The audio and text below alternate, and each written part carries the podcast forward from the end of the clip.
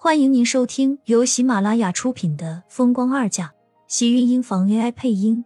欢迎订阅，期待你的点评。第三百九十七集，苏浅回到和厉天晴的别墅，车上盛子莲给他打电话，问他代孕的事情。这子火气很大，怕是他以前的黑历史抹黑了盛家和他的脸面了吧？苏浅冷笑着挂了电话，完全没有管电话里的盛子莲有多么的气愤。现在的他还有什么好在乎的？该知道的和不该知道的，这些人不都已经知道了吗？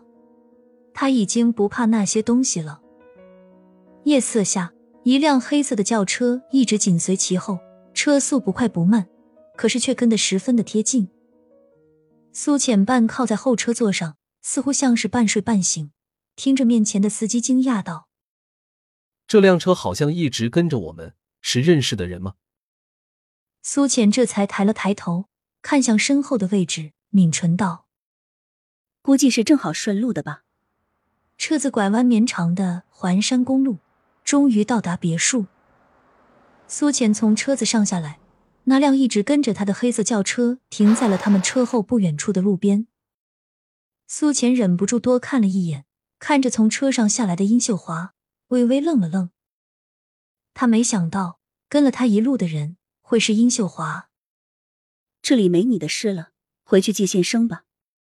苏浅看了一眼身旁的司机，司机犹豫了一下，看了一眼过来的殷秀华，这才重新上了车离开了。你跟了我一路，是找我有什么事情吗？看着走到跟前的殷秀华，苏浅忍不住开口问道。下一秒，殷秀华的巴掌重重的打了过来，苏浅猝不及防，耳边只回荡了一声响亮的巴掌声。苏浅的脸上火辣辣的刺痛，殷秀华的眼底像是淬了毒液一般狠厉。你这个贱人，为什么还不死？让那些人知道迟燕的身世。现在你没了，所有人都知道迟燕不是小美亲生儿子。你以为这样，你就可以顺利嫁给厉天晴？你做梦！我是不会让你有这个机会，让你骑在小美的头上。盛广美已经死了，一个死人，你还想让人为他留位置？你是做梦吧？盛广美的死对于殷秀华来说，就像是一个不可触碰的硬刺，每碰一下都会疼得她全身颤抖。可是苏浅却一而二。再而三的刺激他，这让殷秀华一点都无法忍受。他就是死，也比你强一百倍，永远你都比不上他。在殷秀华的心里，显然盛广美是无可替代的。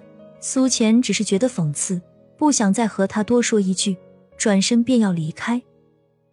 殷秀华却比他的动作快了很多，直接冲前，扣住苏浅的手，不让他离开。放开我！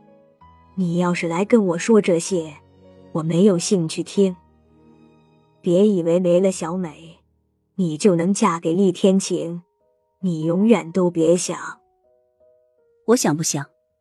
我现在也已经和厉天晴订婚了，跟你没有关系。苏浅只觉得今天的自己特别疲惫，没有一丝的心情，尤其是被殷秀华抓住的胳膊，她怎么甩都甩不掉。反而让他更加多了几分的烦躁。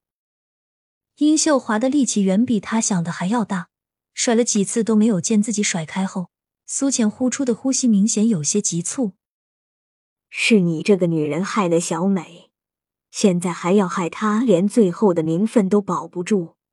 我不会允许你这么做，也不会让你得逞。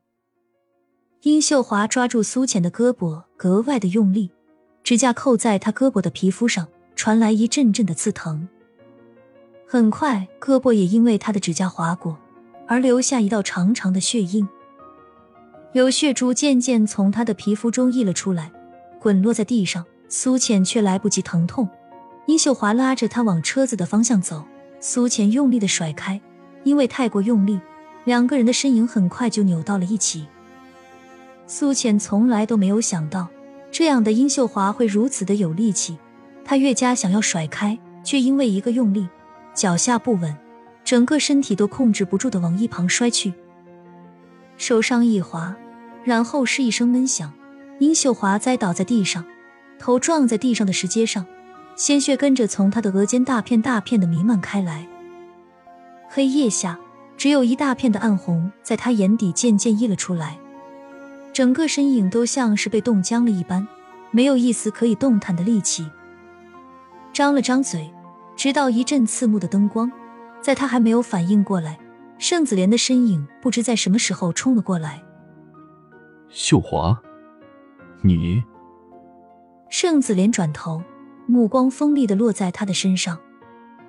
苏浅一个机灵，身体无措的打了个寒战，往后退了一步，张了张嘴，声音涩然道：“不是我。”其实他刚才都没有想到。更不知道殷秀华是怎么在他面前甩开的，而且竟然会摔得这样重。盛家怎么会有你这种女儿？早知道如此，当初在你生下来的时候，你妈就应该把你掐死。苏浅一时间根本忘记了要怎么反应，只看到盛子莲将地上的殷秀华抱起来，快速的冲进了车里。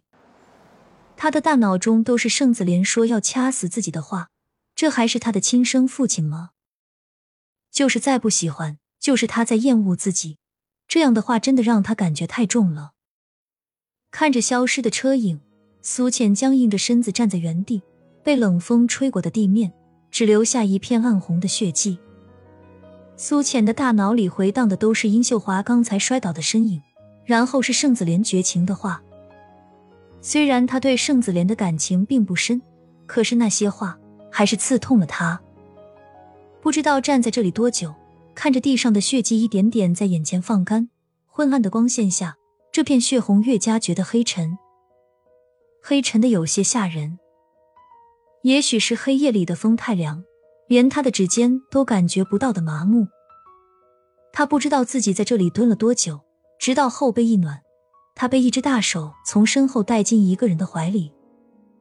厉天晴的脸色冷沉。目光幽深，落在他被冻得发白的小脸上，声音透着一丝微怒：“谁让你站在这里的？为什么不回家？”